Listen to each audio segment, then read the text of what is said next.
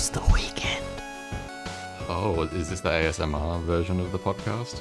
Yeah, is whispering good for ASMR? Like, do people like whispering? Because it can, it can be a bit much for me, you know, especially when it's a recorded whisper. Like a whisper is supposed to be quiet, but when you whisper into the microphone, it's really loud. yeah, I think I think there's two different kinds of whispers. Um, there's like the I'm whispering whisper, which is like loud, like that first one that you just did, and then there's the quiet whisper, which is like that's the ASMR one right there. Oh, I see. I, so you've got to put it on. You've got to You put got to on. really try to speak quiet, and that's when the ASMR kicks in right there. Yeah, okay. I um yeah, I've I've forewent my ASMR training uh before we started this podcast, so that's my bad. That's fine. That's fine. I'll catch you up. I'll catch you, catch you up as we go. excellent, excellent. Um, do you get into ASMR? Do you have you listened to ASMR before? Um ah man, I did I did this thing um which was recommended by my psychologist that is like um bilateral sounds which is basically uh, you listen to a bunch of sounds that go from the left to the right in quick succession for like 10 to 20 minutes and it's kind of like a medication uh, a meditation Oh. not a medication um, and the idea is that it's like calming because it gives you something um, specific to focus on Right. Is that like binaural beats? Is that the same thing? Uh, nah, not Okay. really. Like bi- bilateral stimulation is very specific and it's like Right. timing between left and right and that kind of thing. Whereas binaural, it, like for me, that's definitely ASMR or Right, AMSR okay. or whatever it is because it's like you know it's about like the fidelity and your like sound stage with your headphones and it's all crispy and good. If you could tell me what ASMR stands for, that'd be uh, that'd be really handy. Just go for it. Don't have to look it up. Just go for it. ASMR or audio sensual matriarchal Uh huh. ringing. Very Darian response. Uh, apparently, it stands for Autonomous Sensory Meridian Response. Meridian, come on, no no one's getting Meridian. No, no. yeah. Anyway, I, I like seeing what when you get a a um, series of letters that could really mean anything. I love hearing what people think it means. That's one of the little joys in life. uh, well, uh, yeah. Look, it's good to be here. It's good to be Mm. talking about ASMR. How are you, Joe? I'm good. Um, had a big old sleep in this morning. Feeling refreshed. Feeling ready for the weekend. Mm-hmm. Um, I got uh, we booked a wedding yesterday, as I mentioned before the pod, so that was pretty fun. Congrats, dude. That's so huge. Hell yeah. We um we went to Le Bon Ton afterwards as well because it's like right around the corner. Oh, how good is Le Bon Ton? Pretty good, pretty good. Um, they've they've really done a good job of like separating out the restaurant to the bar. Like Oh, I don't yeah. know how they've done it, but there's like a little restaurant section out the side, Mm. Which is different to the little strip that we went through when we did that uh, Good Beer Week thing like a millennia ago. Yeah, yeah. Um, and then yeah, so the bar's like right there, but somehow you don't hear the lads in there as, as much as you think you would. You know, the lads are coming in, wahey, wahey. They they make their laddish noises, and you you don't have to be right there. It's great. Yeah, yeah. They got good uh, lad soundproofing, good lad acoustics in, Lad in acoustic. that venue. Yeah, ladoustics as they call it. The oh dear. Um, yeah, and it's just a beautiful venue as well. Uh, and I had, of course, I had the brisket. Jamie had some chicken. It was it was great. It was great. Oh, delish. Yeah, and then we got my dad and his partner coming to visit tonight, and Jamie's mum is coming to visit. Because believe it or not, Jamie and Jamie hasn't met my dad or my mum. No, Jamie's Oh. sorry, Jamie's mum hasn't met my dad or my mum. I believe it. I believe Yeah. it. Sometimes you got to keep that shit separate. You know, you got to keep you got to keep those worlds on the other side of the world. If you feel me. yeah, yeah, yeah. Um, so we figured it's probably uh, probably time. You know. yeah. Look, if you're booking a venue for your wedding, it, it is probably time. something about having them meet for the first time at the wedding feels like kind of dystopian. I don't know. Yeah. Yeah. Uh, but we are in a, in a dystopia, so checks out. yeah. How have you uh, been escaping this dystopia we live in? You've been playing any video games? I have been playing a few of those games. Um, I played. I mean, I played a little bit of the game of the month this month. Um, yeah. I played a bit of bloody uh, Baldur's Gate. I've just been deep in Baldur's Gate. Let's face it. Hell yeah. Um, I think I'm coming to the end of Act One. Act One. So I've done the main set of objectives. Um, Nice. I think. I think. I think they're about to be okay. You can. You've done your thing. Move on to the next area. And, uh, Mhm.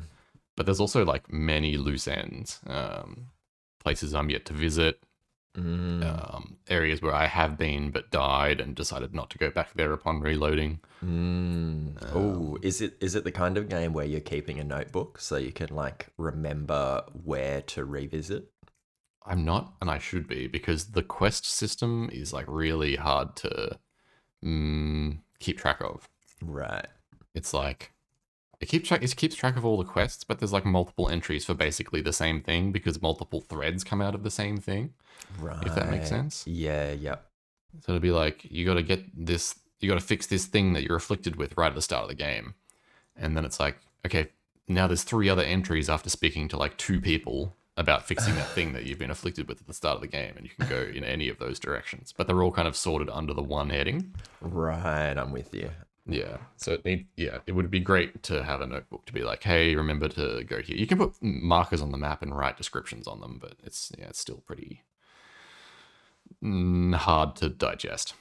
yeah, look, it just sounds massive. It just sounds like a huge undertaking. And so, if you're like tracking a main quest or a side quest and it has branching paths, like it's gonna be hard to display that information. You know, Yeah. even as a game designer, you're like, all right, we want to make this clear for the player. It's like, well, there's 14 branching paths. Like, uh, how do you make that clear without just having like 14 dots under the quest marker or whatever? It's Yeah. just, yeah, that's that's a lot. Yeah. I think they've done good with what they've got, but it's yeah, it's definitely like I I should be keeping some notes about um status of stuff as well. Like yeah. yeah, certain certain um certain paths become blocked off to you at certain points because of choices that you make and all that sort of stuff. um, or like you know, think choice points that I should be like, hey, name this save more accurately than just like auto save two hundred and seven or something because Right. this is a point to go back to maybe.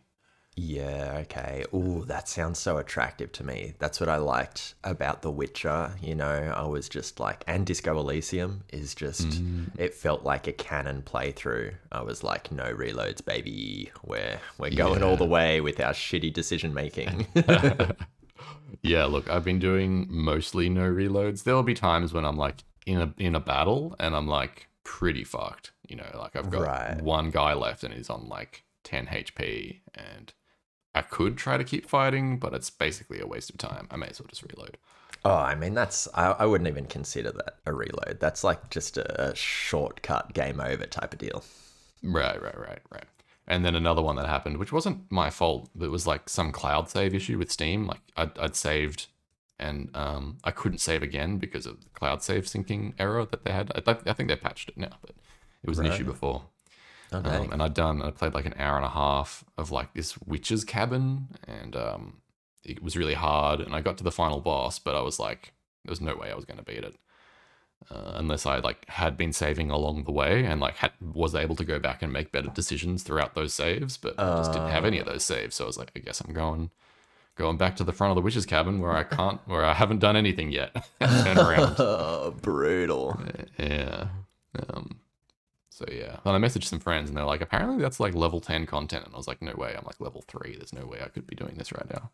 No shit. You got all the way to the final boss, though. It's pretty dope. Yeah. Yeah. I look, it, it was pretty grim. By the end, my guys were scarred. they weren't making it out of that witch's cabin. um, but yeah, that's that's been me, man. What have you been doing? What have you been up to? How have you been playing? Oh my god, I've been playing so much Returnal. Um, Oh, sick. Returnal is amazing.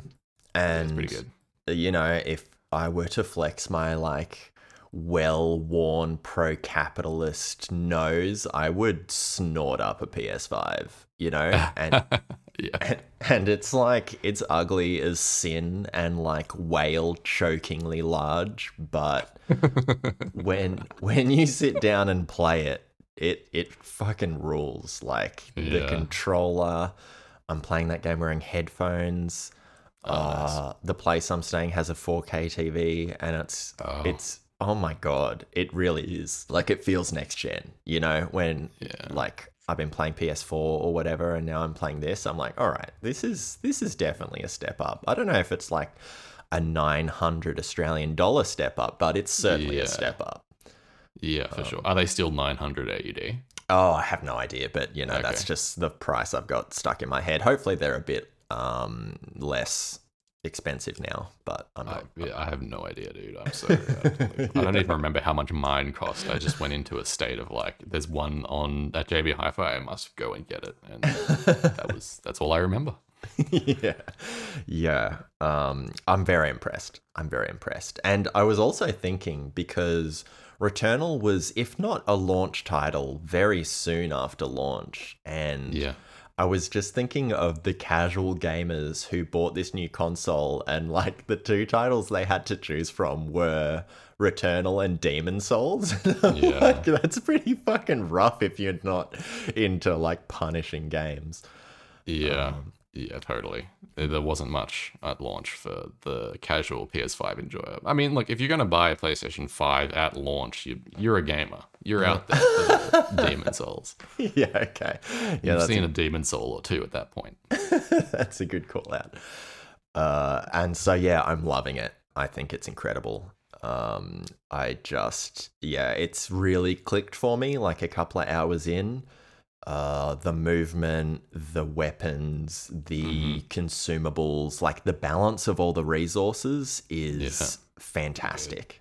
Um, really good. And yeah, once the combat clicked for me, I really started having an awesome time. And so like um, you know, I I came up against the second cutscene boss yesterday, and oh, like yeah. I just decimated them on the first try because I'm like, I know you're gonna have like a completely fresh move set, but I've just got like such a grip on like the movement and like it's not like an always be shooting game, which I Yeah. thought it was at the start, but like all right, I don't want to go too deep and I don't want to spoil too much, but we just got to talk about some of the deeper stuff in this game because, like, the deeper you go, the better it gets.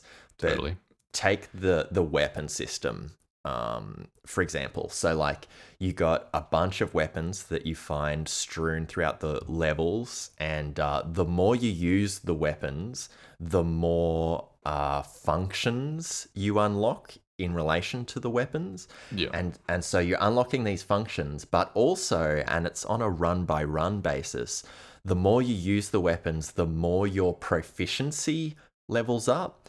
And as your proficiency levels it means you'll find better weapons. So already that's like teaching you to uh you know use your weapons and like get in with the enemies as much as possible because you just get rewarded for that by playing the game and uh, you know, you don't have to do that. It's not like basically every other roguelike, like uh, you know, Binding of Isaac or whatever, where you go into a room and all the doors shut and you've got to clear the enemies. Like in in Returnal, you can just run through. You can just run right by the enemies and go into the next set of rooms. And Yeah. it's it's crazy how well that works. It really surprised me because there's these like big kind of dynamics with the gameplay where the the firefights are so intense and the music mm-hmm. is awesome and like bros this is like smash bros level of sweaty palms when i'm playing returnal oh, really? oh man, it's like it's up there. And so you have these big firefights, and then you have like all this breathing space where you're like looting the level and trying to uncover secrets, and maybe doing some like Metroidvania um, stuff where you're moving around. And so to go back to the weapons, like you you unlock new weapons, you find different weapons with different functions, but there's this like recharge slash reload mechanic. So yeah. let's just say you've got a pistol with 10 bullets. Um, if you shoot nine of those bullets and wait, you'll slowly get those bullets back. And if you shoot all 10 of those bullets, you'll basically get the Gears of War minigame where you'll go through a reload animation. But if you like click the trigger at the right point, uh, you'll reload really fast and you've got a full clip again. And initially, I was just shooting all the time until the clip was empty and trying to like get that quick reload minigame on lockdown. Yeah, But- yeah.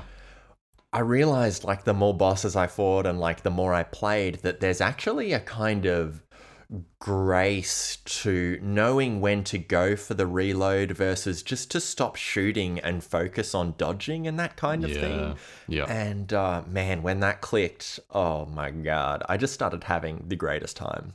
they have another mechanic in that game as well. I, I don't know if I'm remembering it correctly. It's something to do with proficiency as well, but if you don't get hit, you get a multiplier that, that goes up. Oh yeah. So oh what's what's that called? It's like adrenaline. It's your ad- Adrenaline. Yeah, adrenaline, yeah. Yeah. So like if you come in and clear a room without getting hit, um, you you basically have an adrenaline meter that goes up and it's like one, two, three, four, five. And each time it goes up, you get like a random benefit, like extra melee damage or Yeah, like right. better better aiming down the sights or something. But then you can also get these like artifacts and parasites. Yeah, the parasites. oh my god! Like there's just Yeah. so much in this game, and it's all balanced super well, and it's just Mm. like.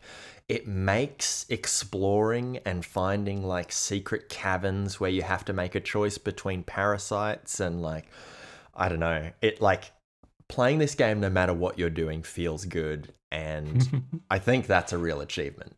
And like Yep.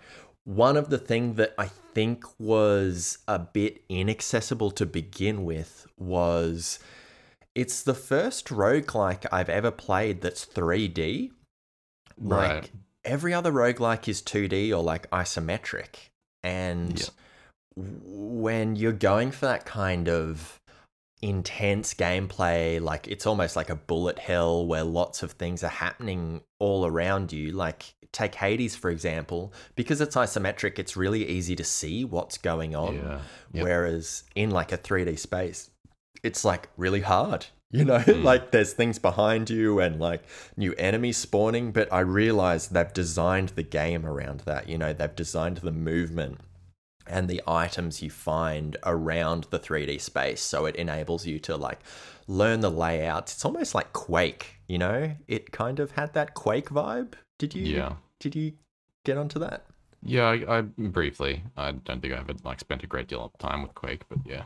Right. Yeah. So it, I mean, it's kind of like any multiplayer um, game where like knowing the layout of the level, like in CS:GO or Modern Warfare or whatever, Right. is just super important to understanding, like, you know, how like the difference between good positioning and bad positioning.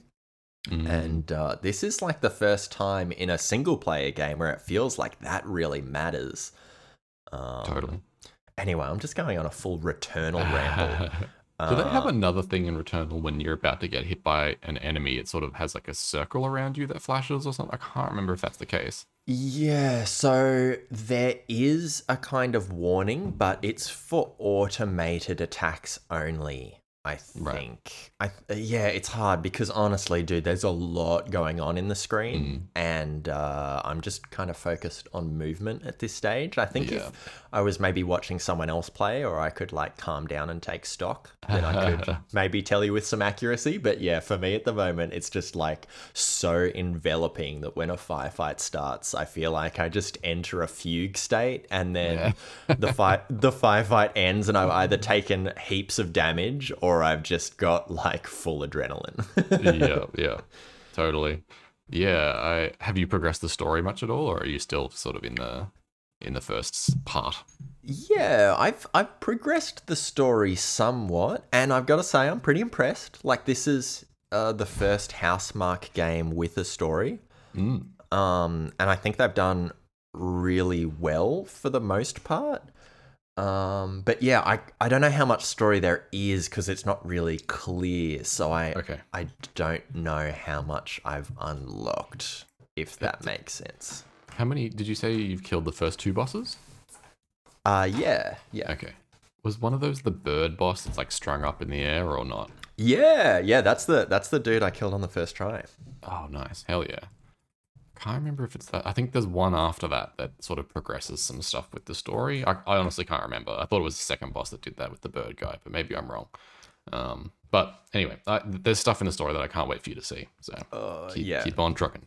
Yeah, no, I'm I'm loving how they drip feed you the story, and like the game looks awesome. Um, the the performance for Selene, who's the character you play, really really good.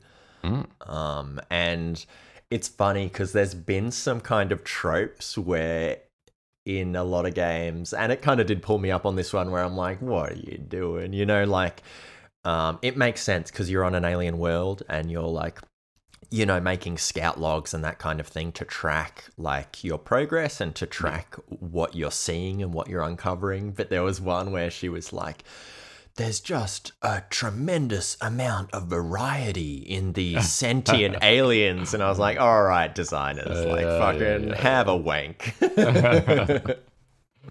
Wow, the replayability. I mean, uh, varied experience on this planet is amazing. yeah, it was totally like that. And, you- Yeah, and you know, like that character may make that observation, but just because I don't know, we we see beneath the curtain a fair bit just on this podcast talking about video games. I was like, all right, you know, let's not let's not overdo it now.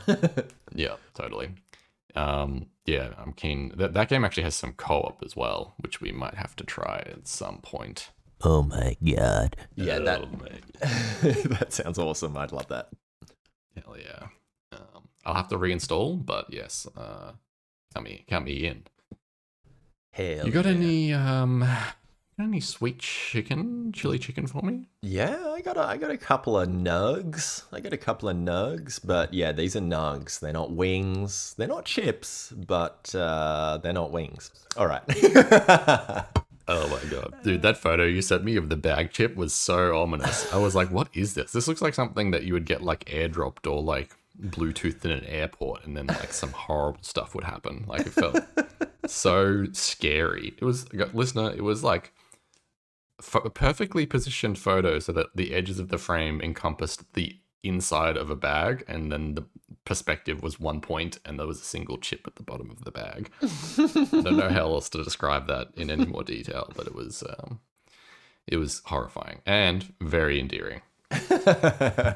yeah, look, when I see a bag chip now, probably for the rest of my life, it's just going to remind me of this podcast. Excellent, excellent. I hope it does for the listener as well. Um, so yeah, I got two small nugs. Uh, the first nug is uh, some Baldur's Gate 3 news, just because holy shit, it's just uh, right dominating. now. yep. Um, all right, so we talked in our speedrun episode uh, where like different games will have different types of speedruns. So like a glitchless run or like a, a you know, a uh, help me, help me, Joe. What are, what Uh, other they do, types like, of runs? No hit run. No hit run, yeah. Like consumables only, throwables only, blah blah blah. Amazing, thank you. Uh, so Baldur's Gate uh, officially now has a sex speed run category. Oh, So the fastest amount of time, like you know, just get laid as fast as Yeah. possible. Uh, and the current record is just under eight minutes. It's pretty good. Who was it with? Do, do you know? I don't. I don't. I mean, I, I didn't. Nothing clicked with me because like I'm not playing it, so none of the character names rung a bell. But uh, yeah, you could you could look that up if you so desire. But uh, yeah, I thought that was pretty impressive. Like under eight minutes, because uh, man, that's that's some heavy uh seducing we've got going on there. Mm-hmm. Yeah, it's. uh I bet it's Gale. If Gale's trying to fuck all the time, apparently. um, yeah, that's that's pretty cool. It's pretty cool that there's already a speed run for that. Uh, cool. yep. See, it's a it's a nugget. It's not a bad chip, is but it's it, it's not a wing. Um, and all right, this is kind of a bad chip, but Metroid Dread developer who are called MercurySteam. Um, they've announced, well, it's kind of, they've announced a non announcement. So they have two unnamed games that they're currently working on. Okay. Um, and that's it. Oh, that's okay. Uh, yeah, I, I played through Dread. I got it like right towards the end, and then I just lost interest. Mm, mhm. Um, I felt like kind of the game had shown me everything, and I was like, oh, now I'm bored. you know. Mm, Um, it was it was interesting though. Uh, I remember seeing the trailers for that and ragging on the animation, uh, which I stand by. But um, yeah. yeah, the, the actual gameplay animation was good. It was just the stuff in the cutscenes and the trailers. Yeah, I remember you saying that, and I remember you texting me when you got it, where like you you were enjoying a lot of what it had to offer, but there was some like difficulty spikes, and you were saying that it, it's like it, it was almost put downable how how high it spiked. Yeah, I think it was like you get hunted by these dudes every, at certain points in each level, and it's almost like a little progress gate slash puzzle you need to solve, platforming puzzle slash runaway and hide puzzle. Right. Um, and some of them were just like nonsense difficult. Like it felt like very tricky to get around these big scary robots that filled you with dread. Mm, Hence mhm. the name. Um, yeah.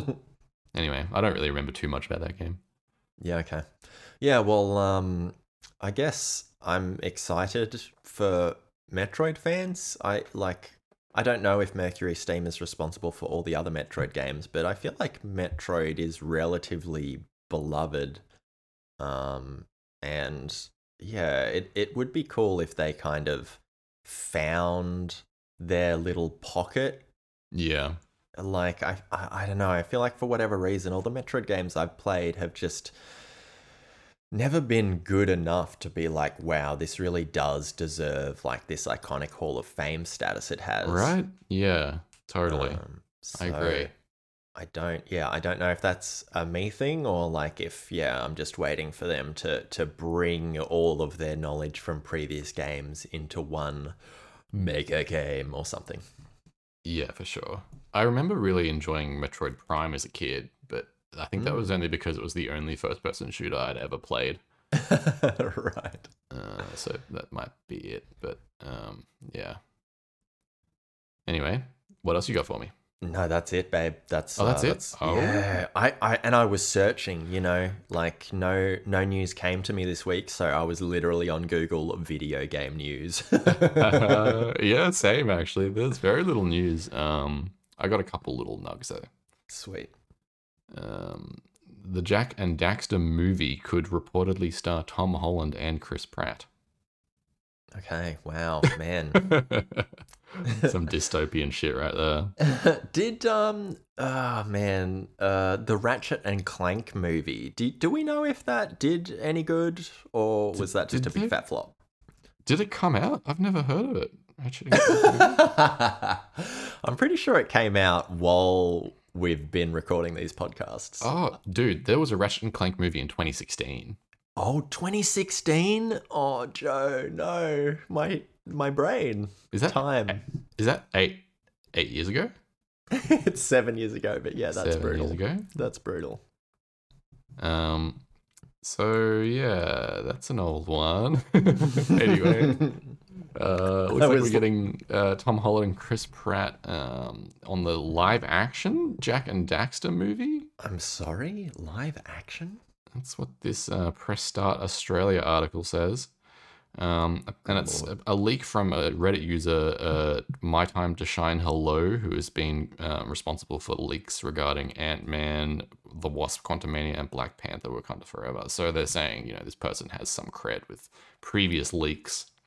Right. I, lo- I love leak cred, you know, as like Um, Yeah. an internet currency. I feel like it's very rare we hear about leaks and it's just from some random person who has never leaked before. It's usually like some back alley internet miscreant and they're like, "Yeah, I leaked a bunch of other shit. Here comes Yeah. the Ratchet and Clank movie." yeah, yeah, dude, leak cred. That what a thing to have. Um, I w if I had like an anonymous persona online, I would love leak cred. That would be sick. Uh, uh, we got a quote here from Tom Holland talking to GameSpot saying, uh, "I would like to make a Jak and Daxter movie, and I would like to play Jack, but I would like, but uh, sorry, but I would make it at A24, so it's really weird and dark." I would do a really weird live action version of Jak and Daxter. okay, I'm all about Tom Holland like fronting this project now. That yeah, through A24, like extremely strange thing to say about children's video game beloved characters, Jak and Daxter. Yeah, he can't, he's kind of talking like he's never heard of the IP Jak and Daxter, and he's just like, yeah. I would love to be paid to be in Jak and Daxter, but I would want it to be fun for me to act in. Yeah, yeah, yeah. I'm at that point in my career. I want to do more weird things uh, and dark stuff. I've done enough Spider-Man. Anyway, um, speaking of Baldur's Gate speedruns, there's another one, and this is the actual speedrun to get an an ending in uh, Baldur's Gate 3. Uh-huh. Um, and someone has done it in 10 minutes. What? What? To like see the credits. Yes. Oh my god. That's Yes. incredible. Yeah. So apparently, um, i- it's it's not like a a good ending. It's like a really catastrophic failure of an ending. Mm. Um, you can do some things for a character, and it spells the end like really early. Sort of like you remember in Sek- Sekiro how there's like a point where you can say yes to your dad or whatever, and it's like that's the end. Yeah. just miss half the game. yeah, yeah. So bold. I think there's something like that in Baldur's Gate, and people are just racing to that moment until they find a, a quicker one. Oh my god. Imagine if like you weren't that into video games, but you've been eating up all the hype and then you decide to go for Baldur's Gate because you happen to have a PC that'll run it, and then you just make all these really shit choices and the credit rolls in like 10 minutes. I mean, so I'm 26 hours in, and I haven't got to the point where I've been able to make a choice like that. Like, I, I Oh. think this is like a this is an Act Two event. So this person is racing through Act One to get to Act Two. Bro, I don't think racing quite captures it. Like act 1 in like what, 5 minutes? That's Yeah. bananas. Yeah, there must be some stuff you can do to just like forego a bunch of things and just like progress. I, I have no idea. yeah. Um, yeah. Wow. Wild. Um, and the last piece of news. So, um, yesterday or the day before, I sent you this uh TikTok oh fuck. Yeah. Uh-huh. of the, uh, the this person streaming on on TikTok. Um, this is semi old news, and I feel extremely like boomerish for explaining it. But I wanted to have a go at explaining this this phenomena. Would you go with me? A hundred percent. Yeah, I'm really keen. I like. I'm. I'm here to embrace the boomer. Do Do we need to explain to everyone what the video is? Sure. Um, so if you Google, uh, I think her name is Pinky Doll, um, you will get immediate access to a version of this video that we spoke about. Um, I won't even bother linking it because it's just there's just so much stuff out there No, about this we- character.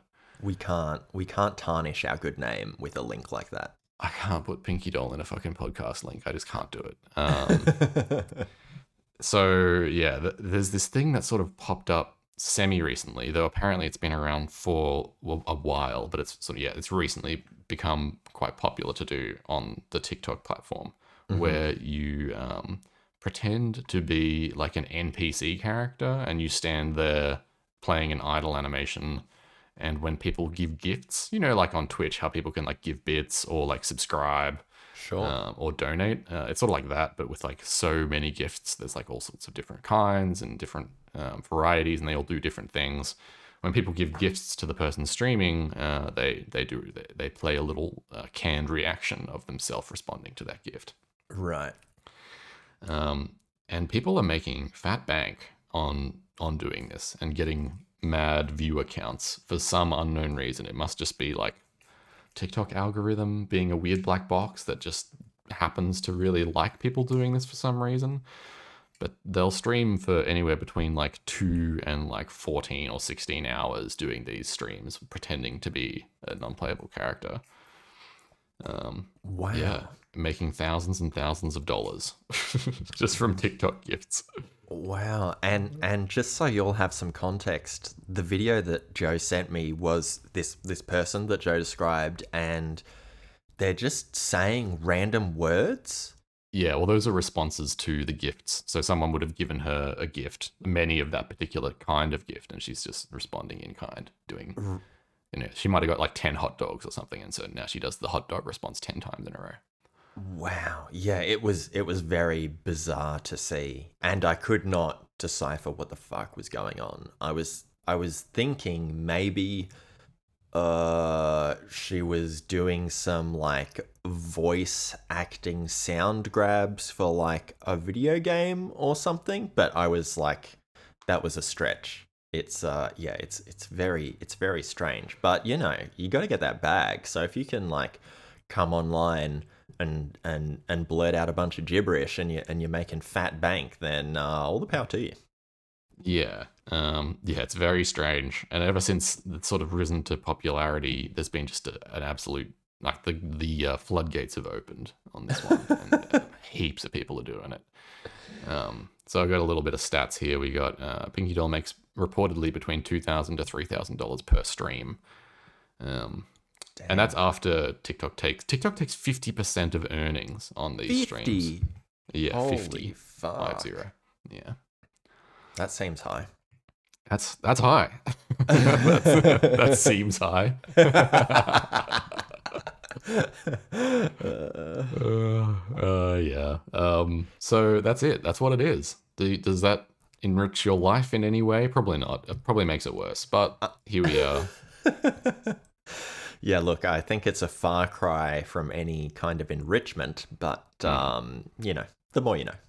The more you know, and now you do know.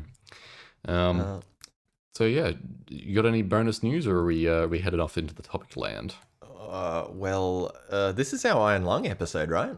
This is Iron Long. All right. Um. Well, shit. Uh, I got a spiel. I got a spiel here. Um, and You go first, I think. yeah, time. yeah, it's gonna it's gonna make the most sense if I go first because I think no matter what your spiel is, it's gonna be a better conversation starter. Oh, I don't know about that, but go ahead. okay. okay. All right. Are you ready? Um, I'm kicked back in my chair, putting my socks on. I'm ready. All right. Here comes the Iron Lung spiel. Slay the Spire marries the candid game design of roguelikes and the addictiveness of Nana's apple pies in one holistic package. It eats spare time for breakfast. I'm going to read this like an ad for some reason. Sure. The developers have constructed a product that is both simplistic and fathomless in its mechanical scope. They have a direct line to your serotonin receptors. They have mastery over your impulse control, and they know it. Every run is a new opportunity to explore the endless synergies this deceptively whimsical card game has to offer. After 300 plus hours, I've seen certain card and artifact combinations only once, a fleeting symbiotic relationship, an occurrence few will experience and even fewer will appreciate. It's a type of rarity rewarded to experimentation rather than pecuniary folly. The lows are informative, and the highs put a grin on your face, only removed by the real life woes you may return to after putting down your controller. Iconic in its simplicity, delusive in its execution, Slay the Spire is an exercise in striving for the purest form of video game entertainment, and it succeeds with tremendous assiduity. Also, Iron Lung sucks. That's it. That's it. That's my Oh my god! I had, dude, it's so strange you did this because I had the exact same temptation. I was like, what if I made a first impressions review of uh, Baldur's Gate three instead of Ruckus uh, impressions on Iron Lung? Yeah, look, I I'm so close. I I played Iron Lung four times, and every time I came in fresh, I wanted to give it a real good chance, And after like 10 minutes, I was just like, why the fuck am I wasting my time with this? And I would just boot up Slay the Spire. Yeah. I don't know. Yeah, okay. I'll, I'll read my spiel and then we can have our um put our pitchforks in our sweaty little gamer hands and we just go go to town, shall we? yeah, sounds good.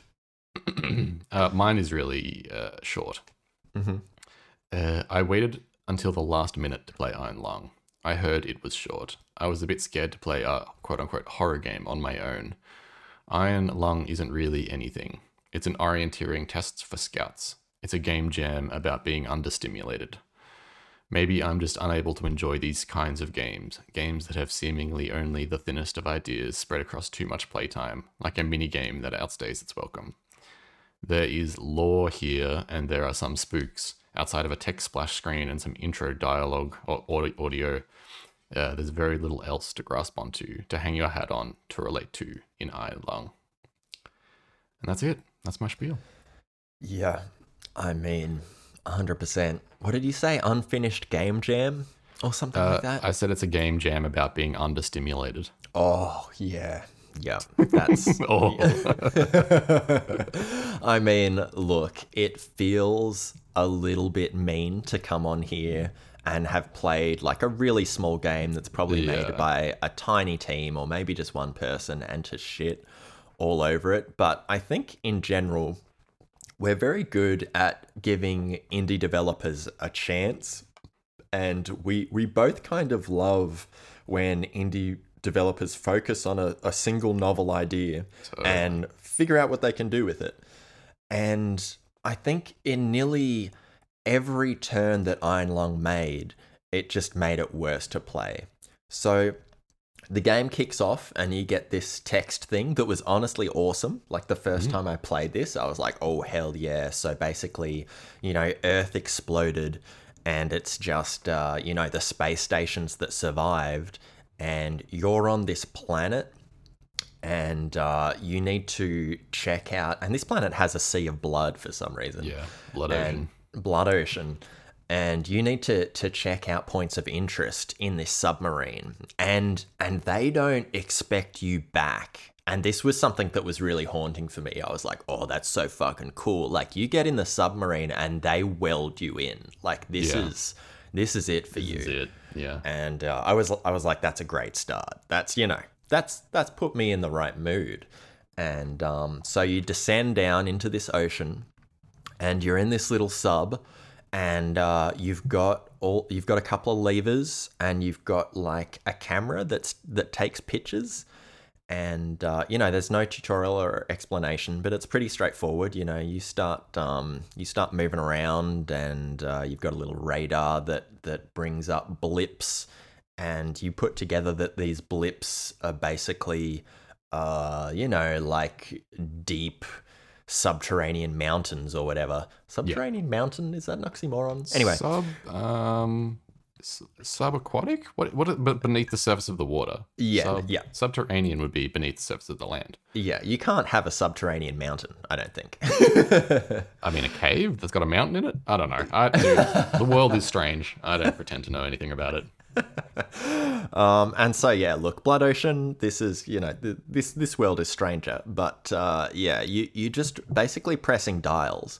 And uh, keep in mind, I'm playing this on the Switch. Like I'm using a controller to press these dials. Switch, That's right. Oh, Jesus. Oh, bro.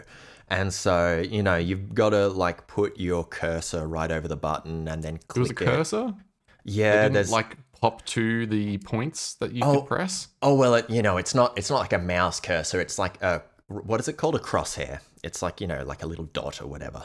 Oh, but you aim it with the right stick, I assume. Y- yeah, you aim with the left stick Oh. and and click with A. And then when you need to turn around to Uh. investigate the back of the submarine? You move with the right stick and aim with the left. what? so you you move with the right stick and then you look around with the left. Are you sure? I'm- um, That's backwards. Is it? Oh, okay. Maybe that's not right then, because it didn't. I Okay. wa- I wasn't like this is backwards, so maybe Oh, I've just okay. mixed that up. Like, yeah, in, in Call of Duty, you run with the left stick and look with the right, you know? R- right. Okay. Okay. Yeah. No, Yeah. that's That's totally the kind of thing that I never actually think about, and I ah, just pick up the controller and I can do it. Right. Um, and I could do it, so it must be the regular controls. well, Sorry. I, I would be so startled if they'd made that choice. Uh, maybe they had though. Like I was, I was about to be like, that sounds like some shit this game would try on. Yeah, it's look, Anyway. it's, it's not great. Anyway, so you're in this sub, you can take photos, and you're pressing buttons, and you're basically um, you've got a map with these point of interests, and the point of interest is just like an x and y and an a coordinate, and so you need to like make the coordinates match the dials on your sub, and uh, you can't just go straight there. There are like rocks and shit in the way that you can't see, by the way. You've just got that little radar that blips at you. And um, if you get too close to a rock, you just, you know, get squashed by the immense pressure and it's game over.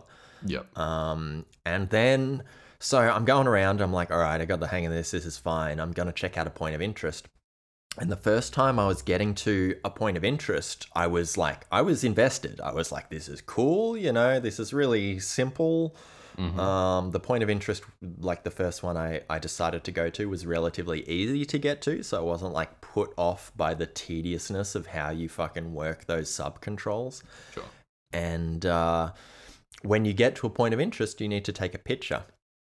And I've been taking pictures along the way. Like they're real fuzzy, they're black and white. You basically see maybe like, I don't know, a couple of fucking seaweed tendrils or whatever. Yeah, some bones. Yeah, and um and so I get to the point of interest and I take a picture and I'm like, "Oh fuck, what's it going to be?" And it's just like it's just nothing. It's just, you know, the sea or whatever. Mhm. And I'm like, "Okay, well that's really disappointing." And I went to another point of interest and it was just as disappointing. And I was like, this is the worst game ever.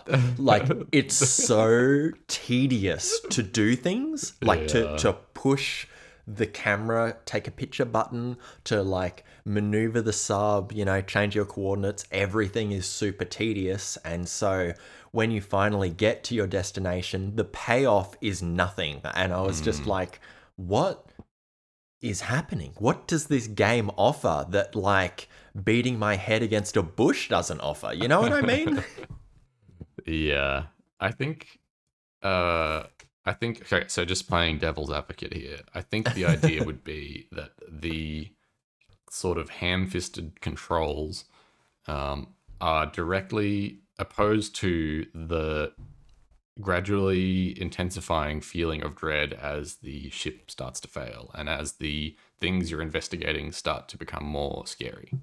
right. So it's supposed to be like these controls are really hard to navigate, and the ship is filling with blood, and there's smoke coming in from somewhere, and I still need to try and get to this final location. And what's that on the radar? Oh no, it's coming towards me, but I'm not moving. What is that? That's the hmm. feeling that they're trying to invoke.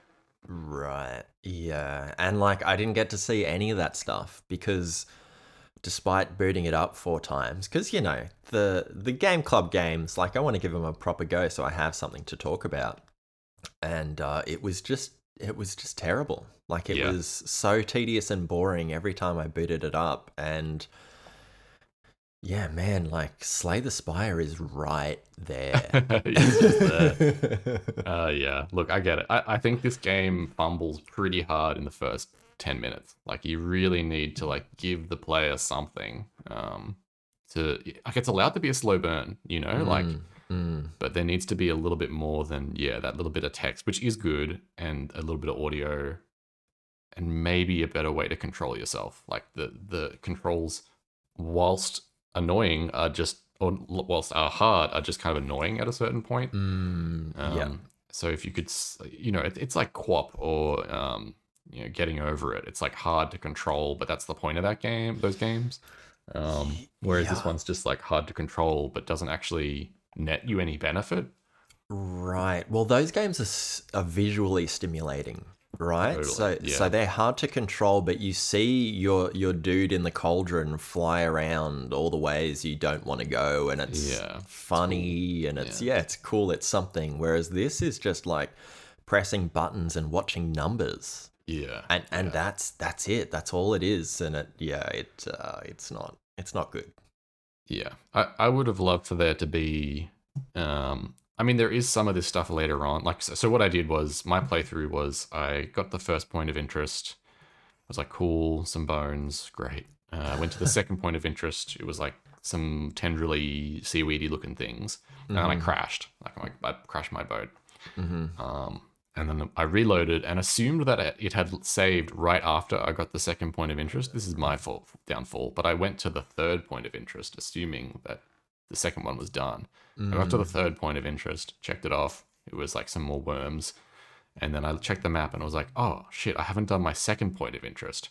I need to go back and do that. I was like, the prospect of like going back through that tunnel again was mm-hmm. maddening. It takes so long. This is such a big map. and the speed that you go in the little boat was like, ugh.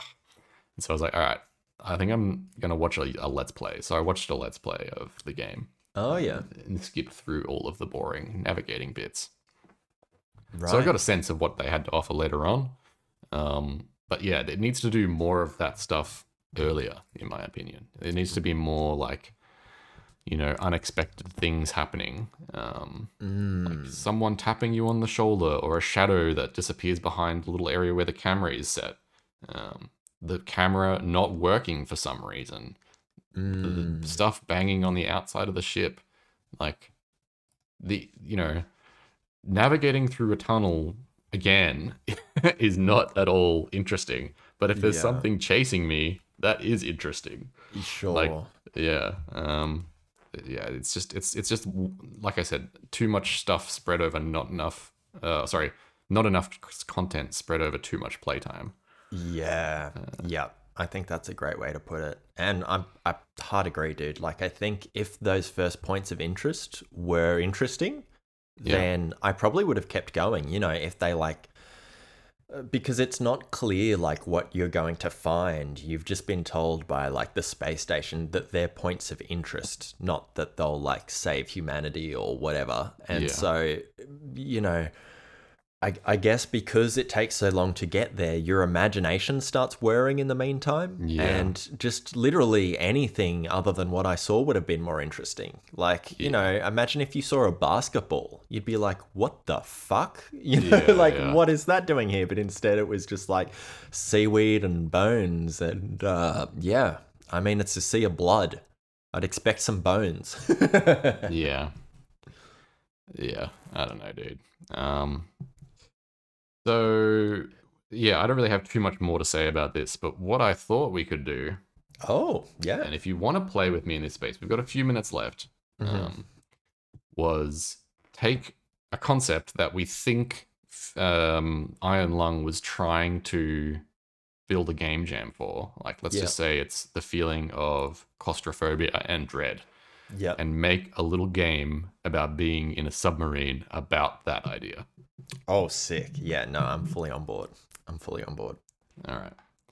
Um, so I mean, we can take the template of of that game, or we can just completely start from scratch. Um, it's kind of it's kind of wherever we want to go.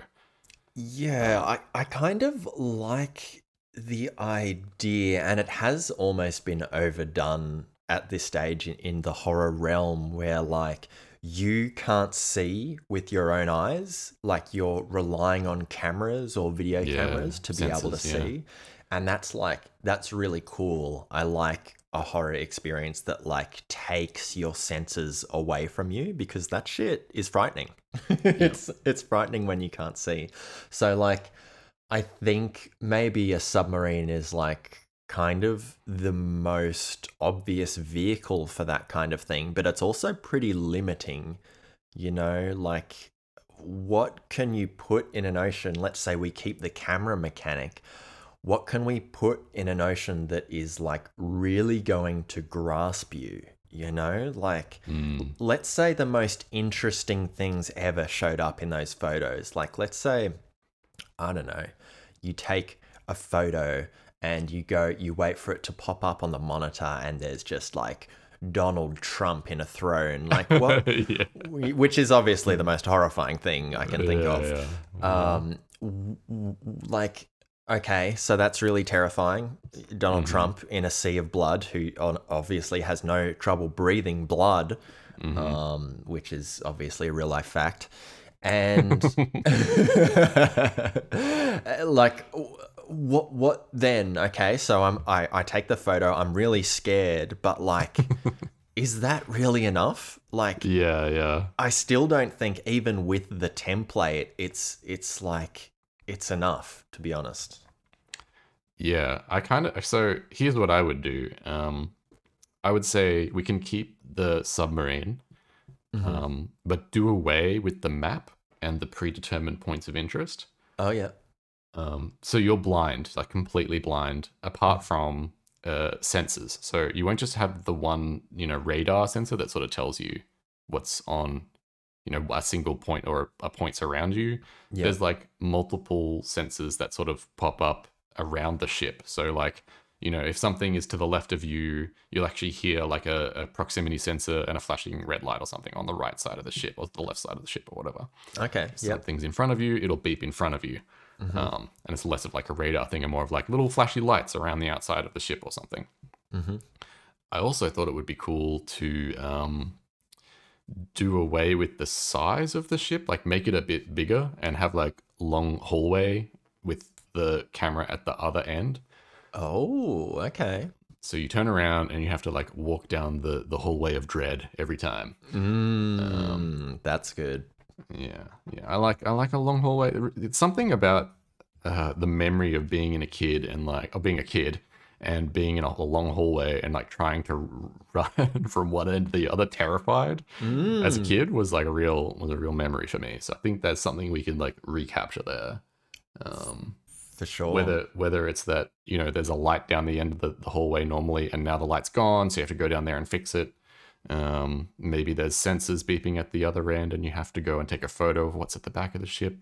Um, something like that. Uh, and then yeah i like your idea of there being like unexpected things on on the other side of the camera you know like you take the photo and it's like an interior of a house or something. Right, yeah, some superliminal shit. Yeah Um, which is something Returnal does really well. Yes. um, but yeah, and then uh, I thought it could be less of a, uh, you know, you've got the map already, and more of you have to try and make the map. So through taking photos and like using your senses, you can sort of draw your own version of the map. Um, yeah. and, th- and this was something that uh, what was it called? Um, that PS1 horror game that I was really into a while ago. PS1, PS1 style. Uh, yeah, it was- Bloodborne Kart? No. Yeah, I can't remember it. That's all right. But it did this thing where like you would make your own, you'd draw your own maps uh, outside the game on like a, a notepad, right. and um, at a certain point, it was like the rooms got turned around or randomized, and you you went through the same door that you would expect to be, you know, take you to the next room, but it took you somewhere else. And so there's Right. that feeling of like being completely turned around, which I think you could play with in that setting as well. Um, but yeah, I don't know what else we could put down there that would like make it more or you know more interesting to try and figure out what you know where you're going. Like if there's like an, end goal or something, Yeah. needs to be something like that to to motivate you to get through there. Yeah, and to be honest, all the stuff you just talk, talked about, like the longer hallway and like, you know, the more interesting results out of pictures, like already this has blown out the amount of development Oh yeah, that, totally. that you would you would need to, you know, execute these ideas because like, you know, this this game is really quite simple. Mm. Um, and yeah, I think it's just worth calling that out. That like, while we are yearning for something more, that does mean a lot more work on the development side. What if instead of you just kept everything except the controls were good? Like, you could actually steer the sub. yeah, well, what if like, um, you know, uh, left stick was like forward and backwards, and then right stick was like, or like Steer. You know, it like tank controls Yeah. basically, and uh, whatever. You still had the radar, but it was just a lot more easy to maneuver. Um, Yeah. But but see, then that that like you need more interesting things because if the controls are easy, then you're not really like interacting with them is not really going to cause any kind of stress or like anxiety, which is I think what they're going for. Yeah. Um, yeah, so There yeah, is stuff that happens later, like stuff catches on fire, and you need to use a fire hydrant to put out the fire. In the oh so, right, um, but yeah, there could be like you know some more mini games about patching patching holes or like trying to get water out somehow or um yeah I don't know other mini games. yeah, just Oh, uh, I did have this other idea where it's Oh, yeah. like um uh, you start with like a fully functional submarine Mhm. and um but you need to like display this to the player somehow you know like you've got all these sensors that work really well and you've got like four propellers and a light on the Oh, front and i guess you would need to see out the front or something or like maybe the light is just active during when you take a photo anyway but as you go those things start to like malfunction and break and so you like lose access to being able to turn left or something because your left propeller breaks oh yeah, that's interesting. yeah That's interesting, uh, and a bit similar to Outer Wilds, because Oh. that's that's kind of how the the spaceship works. You know, Right. like you can lose different functionality, but in Outer Wilds, you get to leave the spaceship and like go out and repair it, which yeah is yeah really really cool. Um, yeah But obviously not really possible in in a submarine with uh, with pressures under that oh ocean. yeah yeah the pressures would be bad Um. Anyway, that that was my little, little, you know, little play with me in this space vibe. Hope yeah, that was cool. fun. Yeah, cool. I mean, if if y'all have uh, other ideas or you've come across a game where you just felt like uh, you know it was under implemented or under delivered in some way, you can uh, email us your thoughts at it's almost the weekend pod at gmail.com. Yeah, we love Uh, hearing from you and send, receiving your emails. Please, please send us messages about Legit. what what you could have done instead of make. Uh, I'm really afra- I'm really afraid that this is coming off as just like this fucking attack iron lung vibe. and it's it's totally not. You know, like we both supported the developer when we purchased this. And Oh, like, yeah. I'm so ready to give this dev another chance, but uh, yeah, for for for me, this was a really big miss. yeah. Yep. Well said. I agree. Um, so I oh look, I'm not organized for this. We may have to fade into the uh, fade in the music, but uh, we need to roll a one d four to get our our next game happening. Do you do you have one handy? I do. Give me one second. Oh my god, I love. I love that D and D is just in everyone's homes right now. I know. Probably one of the better things about this reality we're currently in. yeah, D and D is popular. Take that, jocks. No, I'm kidding. Uh, Jocks. You don't want to offend the jocks. Okay. Uh, so I'm rolling the dice. It's a three. we are playing Humanity Oh baby. for fuck. Is it September? No, is it? Uh, August, September. Yeah. Oh my god. Okay. All right, we're up to September. That's a bit. That's a bit confronting. Oh, Uh, this yeah, is the PS5 game, right? Oh, this is gonna be dope. yeah. So this is a game you actually recommended to me ages ago. Um, so I know very little about it. You said it was kind of like Lemmings, and it's a puzzle game, and that's it. Yeah, I'll read the little googly bit. Humanity is a 2023 puzzle platforming game developed by LTD and published by Enhanced Games. The player controls a Shiba Inu with the goal of guiding crowds to a goal to solve puzzles. you control a Shiba Inu. Yeah. oh my god, that's awesome. so I love it. I'm pumped. I might even go play this right after. That's so fun. god. Cool. All right, so that's going to be our September game club, and uh, yeah, that was Iron Lung, I guess. Yeah, yeah, I yeah.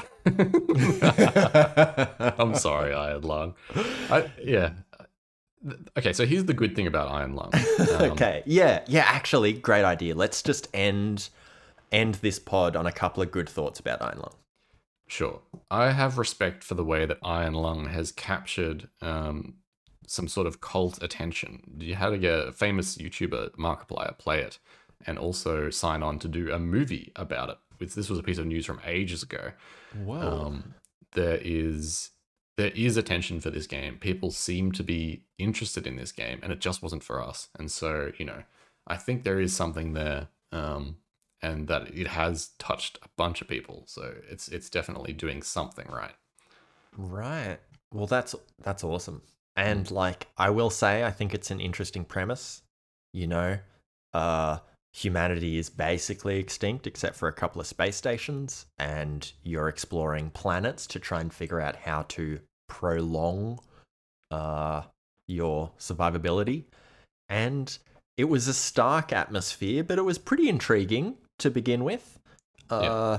a bit in your face with a literal ocean of blood but you know when i when i started the game and like they lowered the sub i was i was there i was feeling the vibe so Yep. um yeah it's not like this game was 100% bad in my book so yeah like interesting premise intriguing atmosphere those are some good things I mean, if if all the game has to do is get you in the front door, then they've definitely done that. Um, mm, mhm. And so, yeah, it's uh, it's and yeah, like I said, it's cool that people have enjoyed it, and there is lots of content out there and people making stuff. So I wouldn't be surprised if there is more from this this uh, game game maker. hell yeah So yeah, keen keen to see what they do next. Keen to see how they sort of play with the ideas that they put forth. I, like I said, like that's why I wanted to do that little um game jammy thing right at the end because I think there is like fruit on the tree. that It's just tricky to find. mm, yep yep Anyways. agree all right well uh we hope you'll have a lovely weekend and we'll catch you when it's almost the weekend again Sounds good. Goodbye. bye